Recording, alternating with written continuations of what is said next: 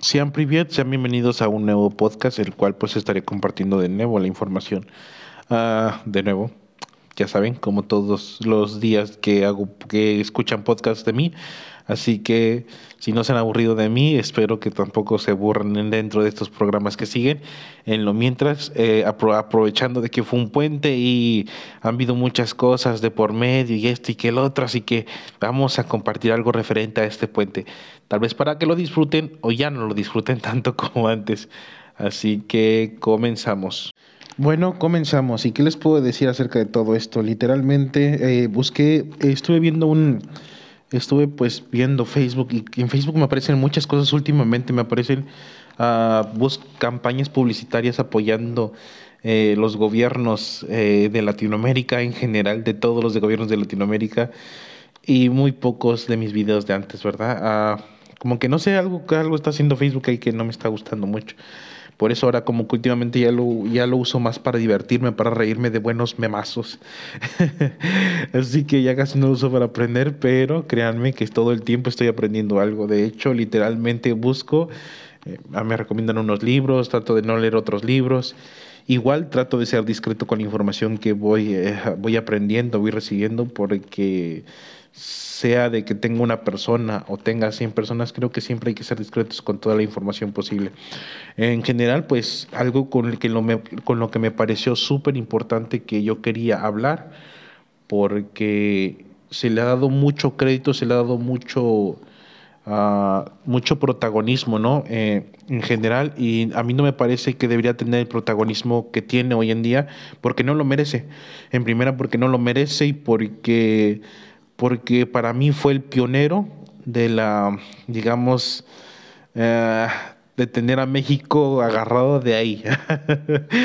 no ser específico de ahí exactamente, pero sí es de tener a México ahí, agarrado de ahí. Y este, háganse de la idea, ¿no? Háganse de la idea. Y así que es el pionero, digamos, si no es el padre. Eh, de hecho, en, internet y en algunas páginas encontré que eh, este sujeto es el, también es uno de los primeros fascistas que hay en, en el mundo y este, nacionalistas, perdón, de los primeros nacionalistas que hay en el mundo, pero pues obviamente que todo se esconde bajo una, digamos, todo se esconde bajo un, no sé, tal vez bajo un pedestal y, y, es algo que hay que verlo, ¿no? Como recuerdo en una ocasión de, de que los gobiernos capital, los gobiernos socialistas odian tanto el, el, capitalismo en sus países, pero aman tanto el, capital, aman tanto el capitalismo en tierras ajenas. Eh, escuchaba diciendo, porque pues, bien que sus hijos han estudiado en, en, tierras muy capitalistas, pero ellos no permiten el capitalismo en, en, este, pues en sus países, ¿no? Y decían, eh, ¿cómo es posible tanto adoras el capitalismo? ¿Por qué no pones a estudiar a tu hijo en, en tu tierra, ¿no? Para tanto adoras tanto eh, defiendes esa idea, pues es para que también pongas a tus hijos ahí, no a que estudien. Pero ahí ya no cuenta, ¿verdad? Ahí ya no, no se trata de lo mismo. Y es algo que sucede constantemente en la vida cotidiana y también de algunas personas. Demasiadas personas son doble moralistas. En una ocasión, pensando yo, si soy doble moralista, ah, creo que no, no, no lo soy, trato de ser congruente con mis ideas, pero a veces mis ideas no son, no tienen como congruencia en sí. En una parte pensaría yo que soy libertario, pero tal vez no lo soy. Y así sucesivamente, o sea, hay muchas cosas, soy muy mexicano, pues tal vez no lo soy. Soy muy al estilo extranjero, tal vez no lo soy. Y así, así, así soy yo porque trato, trato de ser un poco objetivo, pero no de todas las cosas. Hay cosas que las dejo más a la, a, pues, le podríamos decir a la imaginación o o a, poner fe en algo, ¿no? Porque no puedo, no puede estar uno tan pendiente y tan cegado de las, bueno, tan, tan cegado de, de, poder ver pruebas muy contundentes, porque en muchas ocasiones se trata de un poquito de fe, ¿no? Eh, ah, podríamos decir que la luz, la luz, eh, al Thomas Alva Edison, que es el único, lo único que le puedo atribuir, hay tal vez tres, a lo mucho cuatro inventos más que le puedo atribuir, los demás, pues yo diría que fueron robados, no fueron invención de él, pero pues él los patentó. Eh, y pues Edison tuvo fe de poder eh, encapsular la luz, ¿no? Para poder usar cuando se pudiese o cuando se quisiese. Y esa fue una fe, ¿no? La fe de poder tener en mente que podemos, podemos hacer las cosas o podemos, luego obviamente que sea una fe lógica, ¿verdad? Tampoco digas, ay, voy a llegar a la luna sin nada, así levitando. Pues no, no manches, está bien. Eh, bájate de lo que fumes, amigo. pero, pero eso se trata de un poquito de fe, pero también hay que tener objetividad. A veces cuando uno está viendo las cosas, ¿qué podemos decir que no? Cuando uno las está viendo. Y así que es como empezamos esto. Ver cuatro minutos redondeando sobre todo esto y no ha dicho nada, porque la verdad voy a tratar de ser breve por la misma razón que ah, porque hay mucho más por detrás, pero mis podcasts no los hago muy largos y siempre dejo, digamos, el margen para que ustedes terminen la investigación. Yo empiezo la investigación y ustedes pueden terminarla. De otra forma, yo empiezo la investigación y tal vez no quieran terminar la investigación, pero al menos ya tienen una base para cuando alguien les diga, eh, esto y esto. No, no, amigo, infórmate bien. No es de que yo le he escuchado, dirían, pero confío en la información que él me, que me plantea. Y sí, confíen, no crean.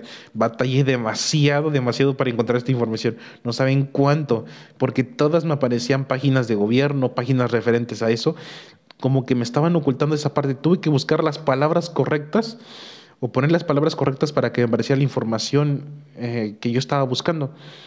Eh, y así que el natalicio de Benito Juárez, ¿sí? Pues que este día cayó puente 21 de febrero, 21 de este marzo, así que yo no lo tuve. Bueno, no me dieron el puente, joder, ¿eh? pero y me quitaron el día también. Hay mucho por atrás, así que no le moveré tanto porque ahí quedó la herida. bueno, eh, este ¿Qué les puedo decir de ese sujeto? Eh, alguien, eh, no sé, una gloria para el presidente Andrés Manuel López Obrador. Él dice que es el mejor presidente que ha sido el mejor presidente de, pues, de México y que esto y que el otro. Que él, si, que él si, se, que si lo viera en la vida real, que se pone en las rodilleras para darle unos buenos besos. Cosas así, ¿no? y este y, él lo, adora, ¿no, hombre? Y yo digo que ha de tener en su cartera como una foto de él. Ha de abrir, en lugar de tener a su esposa, de tener una foto de Benito Juárez. Y hacer. Quiero ser como este sujeto. Me imagino, siempre habla de él y, este, ya se dice muchas cosas como que, no, hombre, tú adoras a Superman y él adora a Batman. No, hombre, yo adoro a, a Super Benito Juárez. No, hombre. Este héroe a su mecha, nadie como él, un ídolo nacional, un ídolo. Pero no, no lo es. Así que tal vez si para ustedes era un ídolo y pensaban de que era lo mejor, no, no lo es, señores. Es todo lo contrario. Es un traidor. Yo podría decir que es un traidor, un vendepatrias y este y tal vez Ah, un enfermo de poder como muchos políticos lo han sido en México durante todo este tiempo. Fue una persona tan, tan, eh, tan arraigada a sus, imagínate, tan arraigada de, sus raíces que las negaba cuando tenía la oportunidad. Entonces, ¿qué les puedo decir? Demasiado, ¿verdad? Muy duro, eh, empecé muy duro, pero si creen que esto es duro, eh, viene un poquito más. Así que ¿Qué más podemos agregar? Muy bien. Según pues lo planteado, pues, planteado en la historia que encontré, lo comúnmente que pude leer y encontrar, que todo, casi todos coincidían nada más, digamos, un año más, un año menos, pero en algunas fuentes marca como en 1859 y en otras 1860. Y la gran mayoría marca como 1850. Pues no puedo decir que la gran mayoría. Busqué como 8 o 9 artículos y la casi cuatro me decían que 50, 1859 y cuatro me decían que 1860. El 7 de junio, de julio, perdón, de 1859. Lo voy a poner 1859, que fue como que la que más, como que la más se apegó, ¿no? Es, y la que traía también el gobierno federal en sus páginas. Según, pues, son, según Benito Juárez, eh, escribió las leyes de, las leyes de reforma en, esas, en esos años, los años ya dichos. Y Ah, pues según él las escribió. Pero lo cierto es que no escribió nada. No escribió nada porque, como muchos y tal vez como el presidente, son buenos para andar siguiendo o escuchando y redactando lo que otros dicen, pero no son idealistas, no tienen las ideas como que su cerebro se les seca en muchas ocasiones. El verdadero, digamos, idealista de estas ideas fue Juan Álvarez, este, pues obviamente que él estaba desde Santana y siempre siempre se presentó opuesto a los, a los conservadores y a la iglesia. Su objetivo pues era volver como ese tipo de Estado laico y era su objetivo y obviamente que se juntó más con estos sujetos, pues se juntó con Benito Juárez, lo inspiraron. También parte de su inspiración de Benito Juárez fueron los masones y también hay algo detrás de ahí que ahorita les voy a platicar. Bueno, este, les contaré esto de un dato que quizás probablemente ustedes no sabían.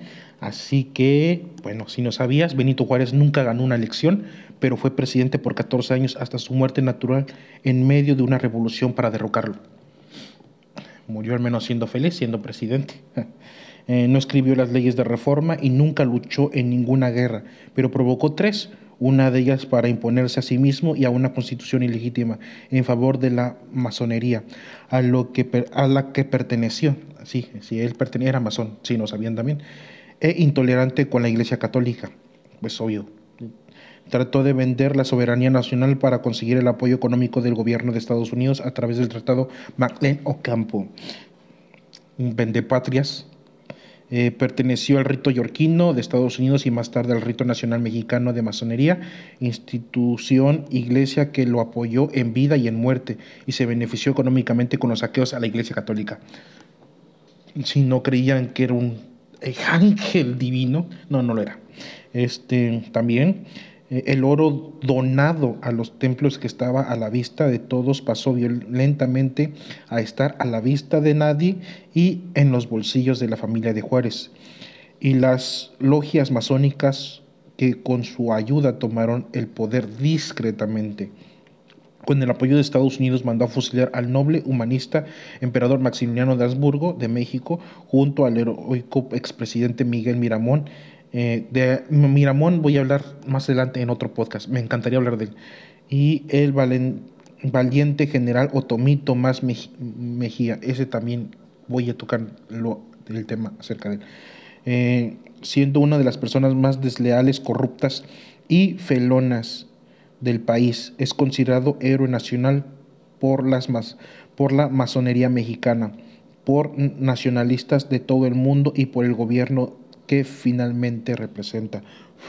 Es todo menos un héroe. Quiero que entiendan eso ustedes, porque como que no, no, no cuadra esto de cómo es posible que gente como ella esté en el, gente como ella está como héroe, pero los héroes no son los, no son los, no son los que ganan siempre. Los héroes a veces no escriben la historia porque la pierden. Entonces hay que comprender un poco eso. Las fuentes donde pueden checar eso, si ustedes les interesa, pueden ver de una breve historia de México de 1937 de José Vasconcelos, también la Constitución masónica de Benito Juárez 2017 por el doctor Carlos Mujica, mm, subdirector de recintos de la SHCP Benito Juárez, más que un aprendiz de masón, 2008 por el doctor Carlos Francisco Martínez Moreno, y La gran traición de Juárez de 1960 de Celorino Salmerón. Sí, Celerino Salmerón, eh, está más interesante el de la gran traición de Juárez. Eh, sí, la verdad, se los recomiendo. Mucho, la verdad, léalo. Muchos puntos de los, que, de los cuales quiero hablar y tal vez porque me, estoy trabando un poco, quiero que perdonen esa, esa parte de mí. No edito mis podcasts, los hago como, tal y como van. Trato de, los hago muchas veces aclarando esto y no quiero meter más rollo a, este punto. Voy a dar los puntos de Benito Juárez. Eh, pues obviamente ya habían escuchado y literalmente muchos, muchos artículos donde hablan de la vida de Benito Juárez. Es en efecto tuvo mucha eh, influencia masónica y tanto de Estados Unidos más adelante como de México. Eh, su principal objetivo, o sea, como los masones, era quitar a la Iglesia Católica pues, de aquí de México. Y no quito que esa sea una, una este, mala intención, tal vez en el punto que anteriormente, obviamente, quien podría recibir cristiana sepultura o, educación sana, eh, digna, pues eran la gente que no la gente que era católica, ¿verdad? La gente que era protestante pues no podía gozar de ese tipo de cosas que finalmente no debía haber una clasificación porque el Estado y la Iglesia tienen que ser totalmente diferentes. En eso también estoy de acuerdo, lo que podríamos decir un Estado laico. Y pues igual eso contribuye igual a, la parte de creencia de uno, de, lo que uno, respetar lo que uno cree, ¿no? Si yo soy cristiano y tú eres ateo, pues bien amigo, respeta lo que yo creo y deja de andarme llamando tal vez loco, porque si ponemos en el aspecto de fanático, pues ambos lo somos. Bueno, y también una parte de, otra parte, otro punto de Benito Juárez es que, pues obviamente, eh, el tratado el tratado que hizo con Estados Unidos porque prácticamente recibió apoyo de Estados Unidos de muchas formas, muchas, tanto económicamente como armamentísticamente, recibió todo. Eh, eh, como les decía, Benito Juárez en muchas ocasiones se, pues, se rodeó de mucho liberal y para el desafortunio de otros que conozco y que se apellidan eh, López Obrador, ah, pues él negaba sus raíces, las negaba totalmente, en muchas ocasiones negaba pues sus raíces indígenas. Eh, también, eh, ¿qué más podemos decir de este personaje peculiar? Permitió el acceso de militares gringos a México por el norte de México, obviamente es un vendepatrias, ¿qué puedo decir? Es un vendepatrias totalmente. Hay mucho que se, que se cataloga de su historia y muchas cosas que las abandera el presidente Andrés Manuel López Obrador de México, eh, aquí en México, de cómo es Benito Juárez, de qué es esto y de que es el mejor presidente, pero no hay nada de eso. Yo claramente sabía algo porque en una ocasión en la secundaria uno de mis maestros de historia era muy bueno, la verdad, él era muy bueno en la historia y le gustaba mucho la historia y él siempre nos contaba la historia de una manera como más eh, emblemática, como más ficticia, digámoslo así, y siempre te encantaba, ¿no? Con su, como cuando te platicaba, mira, pasó esto en 1800 tanto y esto y esto, y pasó esto y esto, y, y la verdad te envolvía en la historia y era, era un maestro, bueno, para mí se me hacía un buen maestro, y él en muchas ocasiones habló de que Benito Juárez era todo menos un héroe nacional. Bueno, durante los discursos de Benito Juárez se hablaba mucho acerca de sacar a los forasteros franceses de México, pero por otro lado los gringos nos invadían, o sea, y era toda la debida entrada por gracias a Benito Juárez. Benito Juárez pues era parte de todo este show que estaba haciendo, se le estaba permitiendo la entrada a los gringos por el norte de México. ¿Quiénes eran los invasores? Pues al parecer los franceses, al parecer los franceses, porque cuando son los franceses o cuando son extranjeros que no son gringos, ahí sí es invasión. Pero cuando se trata de los estadounidenses, pues ahí no, ahí no es invasión. Ahí es todo menos invasión. Son acuerdos, ¿sí? Por si quedaba todo. Parte de las reyes de reforma no solamente este, pues le quitaron terreno a la iglesia y todos, muchas de sus pertenencias y sino que también fueron las bases para quitar tierras a los indígenas. Comunidades indígenas perdieron sus tierras por medio de la desmortización. ¿Qué es la demortización? Es las tierras libres para, bueno, las tierras tienen que estar libres para el libre mercado, el famoso capitalismo, el salvaje capitalismo. Obviamente que esta era una condición, Estados Unidos no apoya de gratis, pues amigos, ¿en qué mundo viven? Si crees que a Estados Unidos te va a echar la mano de gratis, pues ni la vecina te ayuda de gratis. Entonces, hay algo cambio. Y este era algo cambio. Eh, pues justamente, pues los indígenas perdieron, muchas comunidades, perdón, perdieron tierras. Más adelante, Lázaro Cárdenas, pues gracias a las leyes de Lázaro Cárdenas, pues pudieron disque recuperarlas para más tarde volverlas a perder con el TLC-CAN, el Tratado de Libre Comercio el Tratado de Libre Comercio de Norteamérica, Estados Unidos, México y Canadá. Primero fue Estados Unidos y México y más adelante pues, pues Estados Unidos, México y Canadá. Ah, no tengo mucho más que agregar. Agregar de antemano que Benito Juárez no, no fue su héroe nacional y cualquier en otros museos que escuchen donde se abandera Estados Unidos o comunidades que financiaron el movimiento de Estados Unidos, no se les debe aplaudir porque finalmente ah, financiaron a un criminal. Y es lo mismo como si cualquiera de nosotros eh, eh, apoyemos a los criminales moralmente o financieramente Así muchos lo hicieron de una manera. Y es las palabras, las cosas como son. No se, les, no se le debe dar el, mérito de ser un héroe nacional, porque no lo es en absoluto. Investigando mucho de historia y literalmente sí tuve que investigar porque muchas fuentes eran por el gobierno y no sé por qué. Anteriormente ya había investigado sobre el tema y me aparecía más información eh, objetiva, pero ahora no. Ahora casi la mayoría de la información como está muy, muy limitada. Y, ahora ya sé por qué. Está de ser porque nuestro presidente simpatiza con eso y manchar su imagen del señor Benito Juárez como un traidor y un vendepatrias, pues no, ¿verdad? Mejor que quede como un héroe nacional. Finalmente, si nos vamos muy a detalle sobre este aspecto, por, por algunas razones lo admira, porque es eh, Benito Juárez fue de todos, fue de todo menos un buen presidente y un buen mexicano. Bueno, esto, esto es todo por mi parte. También eh, recordar un poco que por mi parte es decir